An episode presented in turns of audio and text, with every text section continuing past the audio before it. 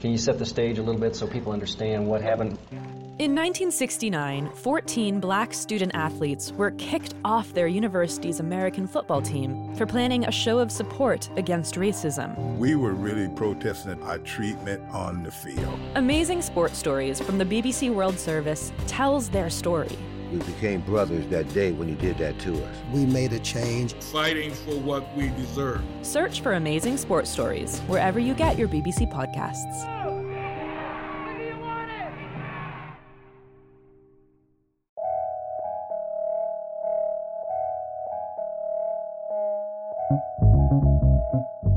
This is a word, a new podcast from Slate.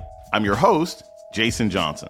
This week, Congress began probing the January 6th Capitol attack and how writers beat, in every sense of the word, the Capitol Police. These criminals came prepared for war. Fact is, many of the insurgents were warriors U.S. military, veterans, and police who are also violent white nationalists. So, why do some law enforcers get tied up with racist lawbreakers?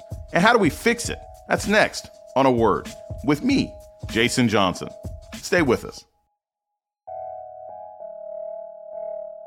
Welcome to A Word, a podcast about race and politics and everything else. I'm your host, Jason Johnson. Lots of Americans knew Trump supporters wouldn't take his election loss well. I knew.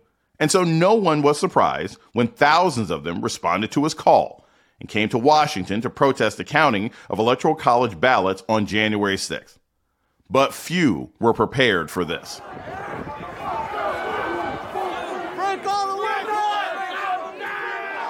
That was the sound of the January 6th attack on the Capitol that left five people dead, including a Capitol police officer.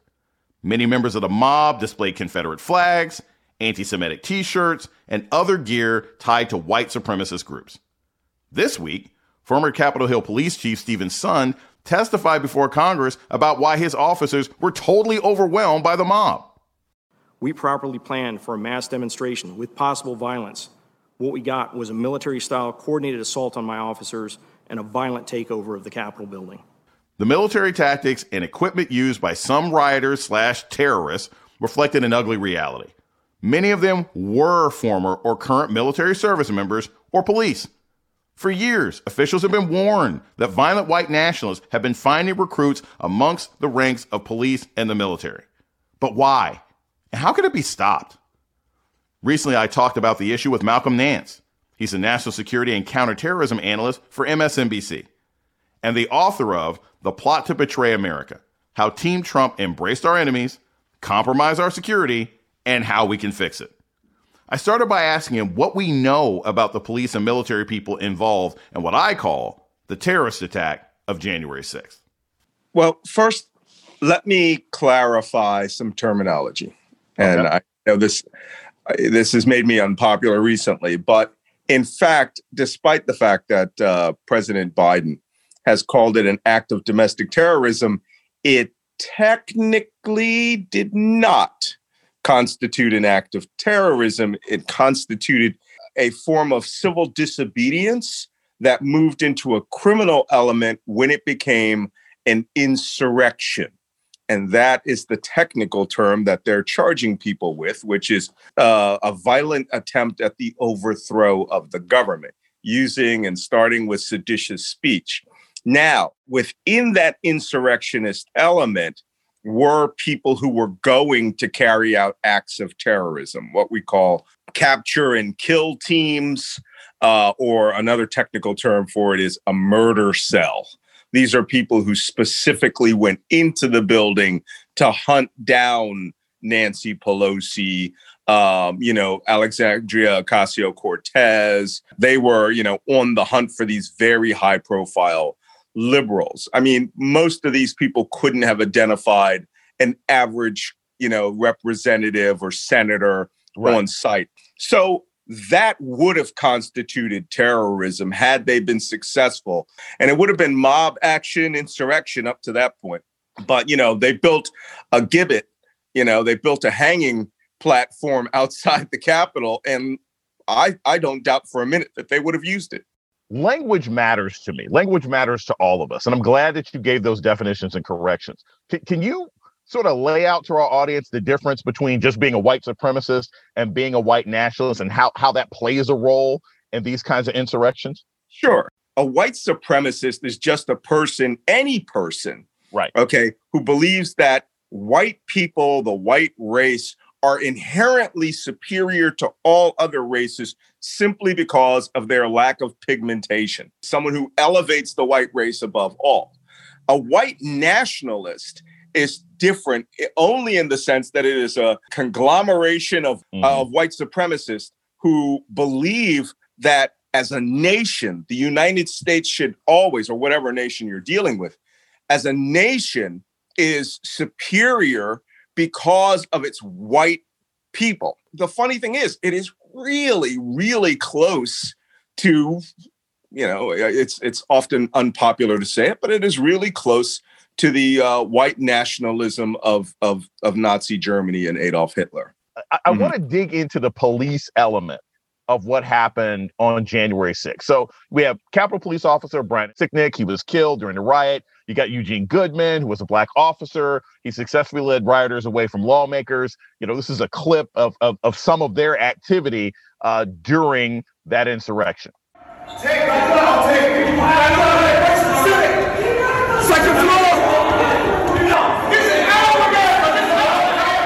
That's a bit of sound uh, of the January 6th rioters following Officer Goodman through the Capitol. We also saw the footage of some Capitol Hill police officers also chatting it up with the protesters, taking selfies, hanging out with them, appearing to let them walk around the room and do whatever the heck it is that they wanted. What do we know about some of those Capitol Hill officers now? And more importantly, Malcolm, what the heck should we do about it? This is a conundrum. You know, Capitol Hill Police is a very large police force in the United States. They have 3,100 officers in all shifts. And the problem with what happened on January 6th was the entire national security apparatus of the United States disarmed itself, literally thought and, and said to each other, and now we're finding the memos and the decisions that were made because these protesters were white, Trump supporters, mainly men, and people just assumed due to their white privilege that they aren't Antifa, they aren't Black Lives Matter, they won't get violent, despite mm-hmm. the fact that these people have a trend of running around with guns to intimidate people. Mm-hmm. So this protest allowed things that would never have been allowed on the mall backpacks with body armor, helmets, big entire containers of pepper spray and bear spray on their hips, flagpoles, metal flagpoles and, and sticks, baseball bats, cudgels.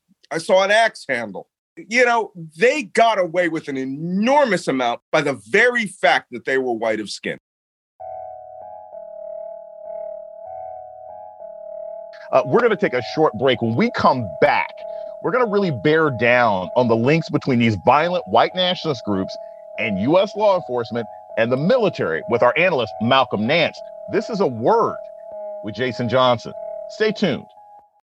This podcast is sponsored by Ramp. Are you the decision maker in your company? Consider this. For the first time in decades, there's a better option for a corporate card and spend management platform. Meet Ramp, the only corporate card and spend management system designed to help you spend less money so you can make more. Most corporate credit cards offer points as incentives, but those points amount to less than their worth in real cash value. Ramp's business cards offer you cash back, real money in your pocket. Plus, you control who spends what with each vendor. And Ramp's software collects and verifies receipts automatically, which means you'll stop wasteful spending and close your books in hours instead of days. Businesses that use Ramp add up to 5% to their bottom line the first year. If you're a decision maker, adding Ramp could be one of the best decisions you've ever made. And now get $250 when you join Ramp for free. Just go to ramp.com slash easy. Ramp.com slash easy. R-A-M-P.com slash easy. Cards issued by Sutton Bank and Celtic Bank members FDIC terms and conditions apply. You're listening to A Word with Jason Johnson.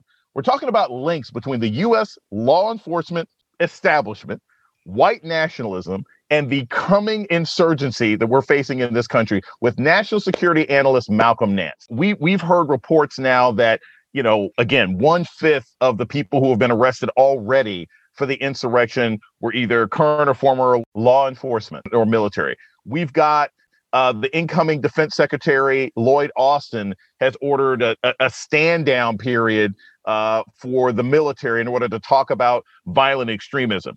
I'm going to say this, Malcolm, and then I, I gotta I gotta hear what your thoughts are on this. The idea of saying, well, the military needs to stand down so we can talk about white supremacy and extremism. That reminds me of when, like Schultz said, well, we're going to have a day off from Starbucks to talk about racism. It, uh, one day isn't going to fix this problem. So one, why do you think the military is such fertile ground for recruiting in these white nationalist groups? And second, what do you think of this stand down day? And, and do you think it really makes a difference? Well, first, let me speak about the stand down because I was in the armed forces when we had some very significant stand downs. Um, it's not like the Starbucks thing. Uh, when the armed forces stands down, it means everything stops. And every command will have a script that is sent to them with the word from the Secretary of Defense and the President of the United States, and it will be echoed down to every individual soldier, sailor, airman, marine, space cadet, guardian, whatever you want to call it. What will happen is they will read them the riot act in a one way conversation that, that will make it eminently clear that whatever the subject du jour of it, or is at that time, that's what's going to be sussed out. Right. But this one is coming from a, a former general. This guy commands respect. That image is important, and he is pushing down into the force that now white nationalism and white extremism, you are our next target. And he knows that, you know, the base commanders are going to look at him and go, well, I can't beat that guy in the in the mile run with a backpack. Right. So I'm going to do what this guy does because he commands respect. Here's the thing, Malcolm.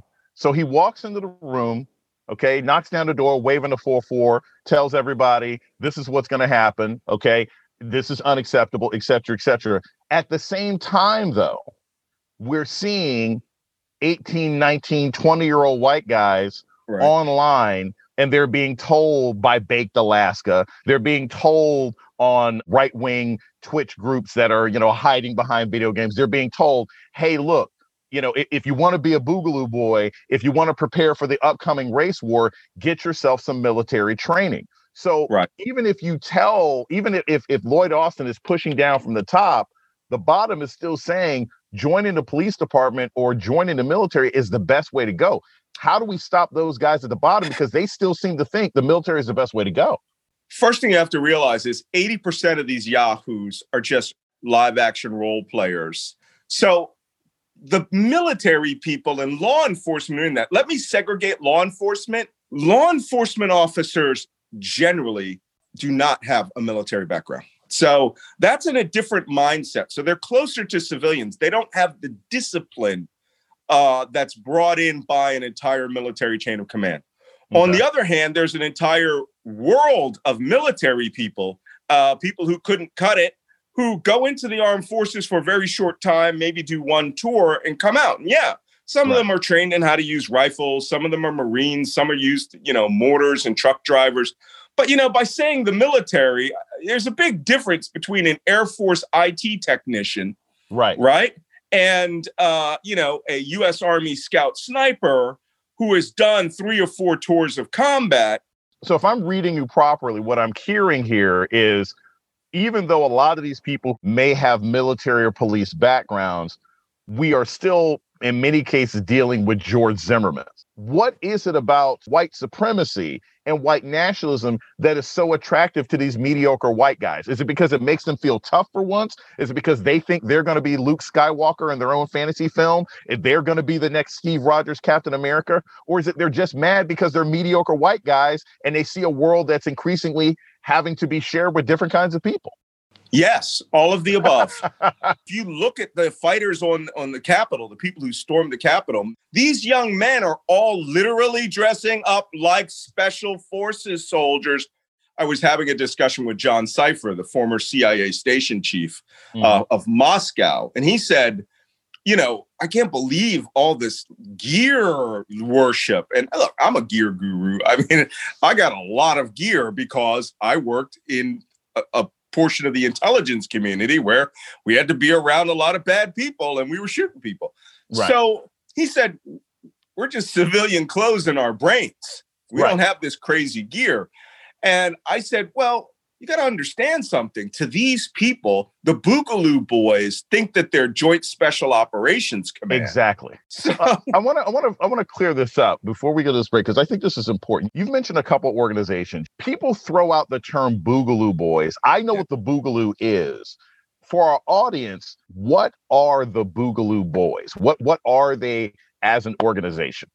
Yeah, and this gets to the essence of this new element when you ask that question, what are the Boogaloo Boys? The first thing that pops into my mind is a bunch of idiots who are dr- doing cosplay and they think that they're part of a, a natural, spontaneous militia which mm-hmm. believes in the, the ideology or the concept of accelerationism. Mm. And accelerationism is the belief that they are going to be the foot soldiers in a war that accelerates the collapse of America's uh, culturally diverse uh, republicanism and right. brings it down to a white nationalist, young white foot soldiers, Game of Thrones style right. uh, war where they will take over the seven white kingdoms and bring them all under the rule of a white chieftain who is Donald Trump. Malcolm Nance, uh, we're going to pause for a moment. When we come back, we're going to talk about what is the best way going forward to fight this white nationalist movement in the police, in the military, and what Joe Biden can do to make that happen. That's ahead on a word with Jason Johnson. Stay with us. Can you set the stage a little bit so people understand what happened? In 1969, 14 black student athletes were kicked off their university's American football team for planning a show of support against racism. We were really protesting our treatment on the field. Amazing Sports Stories from the BBC World Service tells their story. We became brothers that day when you did that to us. We made a change. Fighting for what we deserve. Search for Amazing Sports Stories wherever you get your BBC podcasts.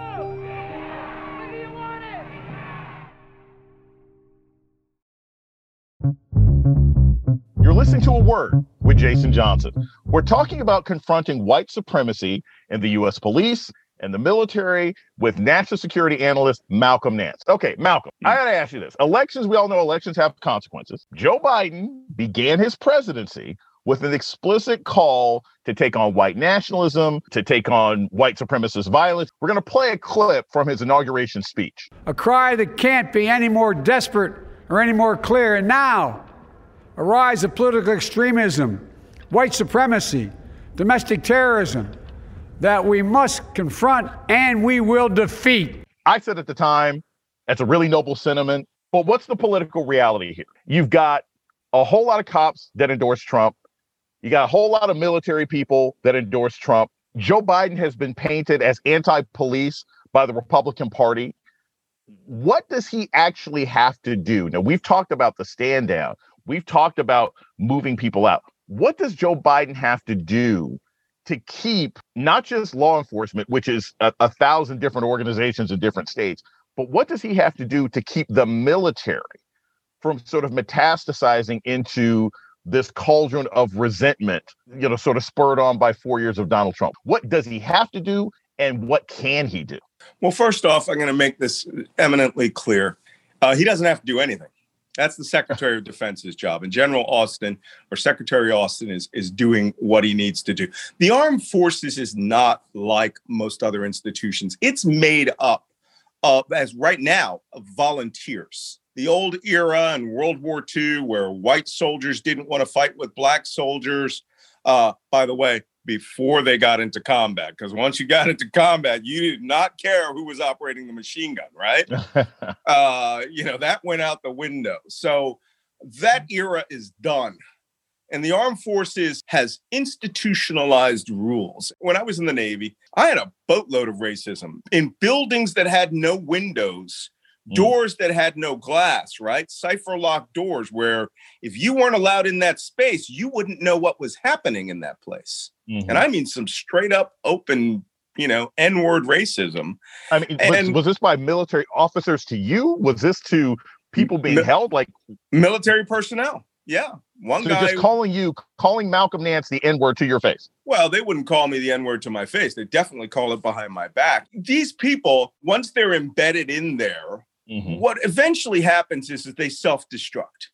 Mm. And they, by letting their mouths get ahead of them, the system is designed to make the armed forces work. I can't function on a ship if I can't trust the man next to me. If there's a fire on the ship and that and I have the belief that he's going to go, well, you know, there's black guys mainly in that space, so I'm not going to open the watertight door. I'll just let them die, you know, mm-hmm. as a way of assisting the white race. It doesn't work like that.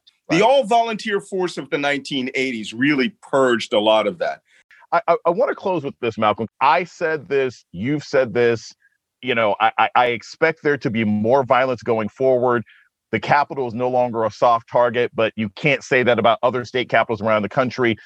Do you think Americans should be more optimistic or should we be more scared about hmm. what the future is going to be of this insurgency? When we see local police departments in Michigan and Texas and different parts of California basically turning an eye to this kind of violence, should we be more worried or do we think that Joe Biden and this new administration has a handle on it? God, I'd, I'd like to. I, first off, I want to modify your statement um, Okay. because I don't think the word scared is operative here. We should be concerned, Okay. but we should be concerned about this all the time. It's just that now, and it, it- and you when you watch their chat rooms, they're all like, "Oh, all white men are now, you know, the problem, and we're the terrorist enemy in the United States." No, you're not. All white men who are Trump voters and conservatives, you are not the terrorists.